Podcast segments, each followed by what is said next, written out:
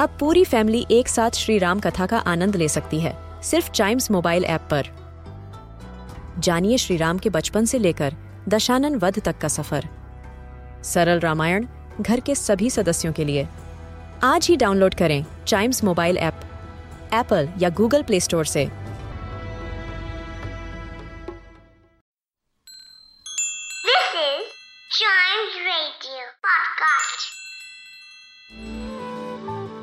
भगवान कृष्ण का बाल रूप मोहक भी है और चंचल भी। आइए सुनते हैं इनके बचपन का एक रोचक किस्सा।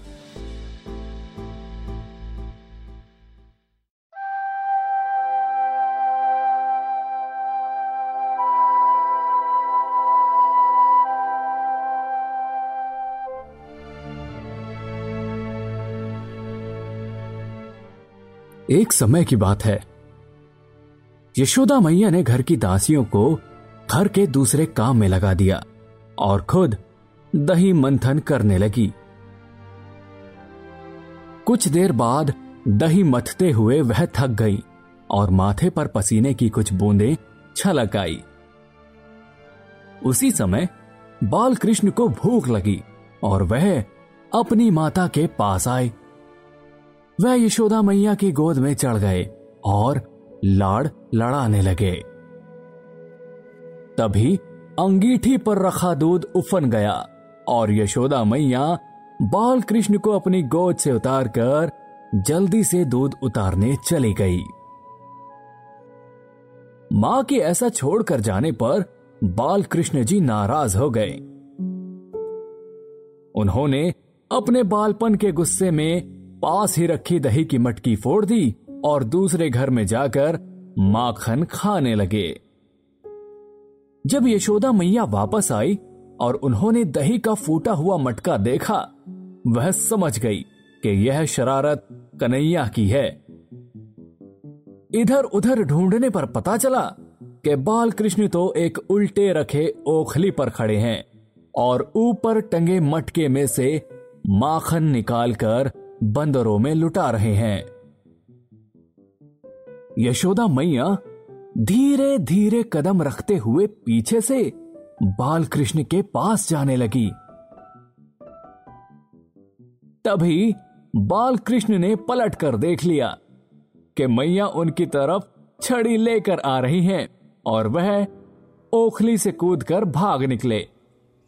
यशोदा मैया भी उनके पीछे पीछे दौड़ने लगी। जैसे तैसे यशोदा मैया ने कन्हैया को पकड़ ही लिया। बालकृष्ण पकड़े जाने पर मार के डर से रोने लगे।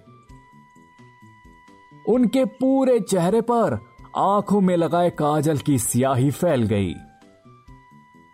जब यशोदा मैया ने देखा कि लल्ला बहुत डर गया है तो उन्होंने छड़ी फेंक दी और सोचा कि बालकृष्ण को सजा के तौर पर एक ओखल के साथ रस्सी से बाँध देना चाहिए। जब यशोदा मैया अपने लाड़ले को रस्सी से बांधने लगी, तब उन्होंने देखा कि रस्सी दो उंगली छोटी पड़ गई। यशोदा मैया दूसरी रस्सी लेकर आई और पुरानी रस्सी में बांधकर लंबी रस्सी बनाकर बाल कृष्ण को बांधने की कोशिश करने लगी। पर यह रस्सी फिर से दो उंगली छोटी पड़ गई। वह जितनी रस्सियाँ लेकर आती और बाल कृष्ण को बांधने की कोशिश करती, वह सब दो उंगली छोटी पड़ जाती। दरअसल, भगवान श्री कृष्ण अपनी योग माया से अपना पेट बढ़ाते जा रहे थे, जिसकी वजह से रस्सियाँ छोटी पड़ रही थी। जब बाल कृष्ण ने यशोदा मैया को पसीने से लथपथ देखा तो उन्होंने अपनी लीला समाप्त करी। और वह रस्सी से बंध गए।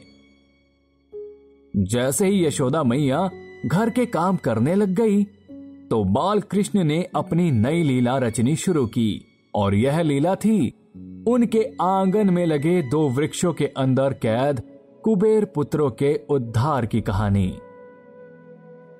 दरअसल, कुबेर के दो पुत्र थे नल कुबेर मणिग्रीव। उनके पास धन, सौंदर्य और ऐश्वर्य भरपूर था। एक दिन यह इस धन और रूप के घमंड में नारद मुनि का अपमान कर बैठे। अपने अपमान से क्रोधित होकर नारद मुनि ने इन्हें श्राप दिया और वह ब्रज में दो पेड़ बन गए। हालाँकि नारद मुनि ने यह भी कहा कि लगभग सौ देव वर्ष बीत जाने पर दोनों नलकुबेर और मणिग्रीव को भगवान नारायण द्वारा ही मुक्ति मिल पाएगी।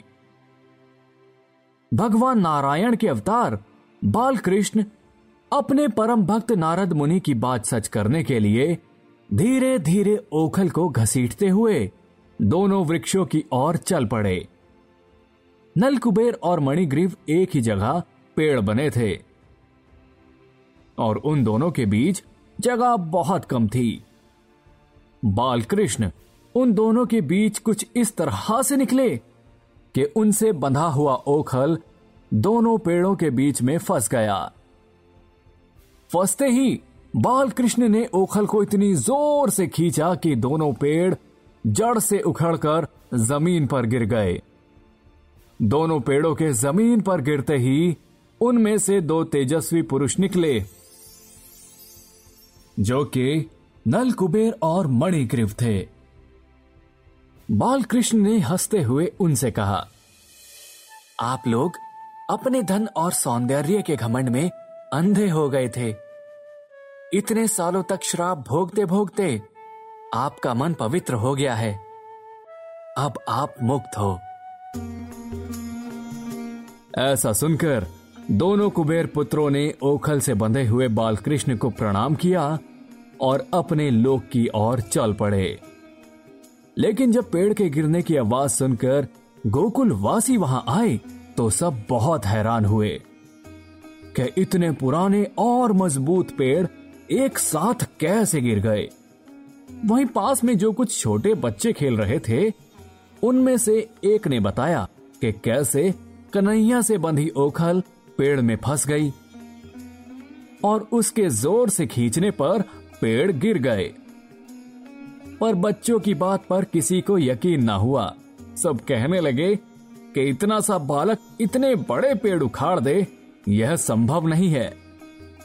उधर नंद बाबा ने कन्हैया को अभी भी ओखल से बंधे देखा तो वह हंसने लगे और जल्दी से जाकर उन्होंने रस्सी की गांठ खोल दी।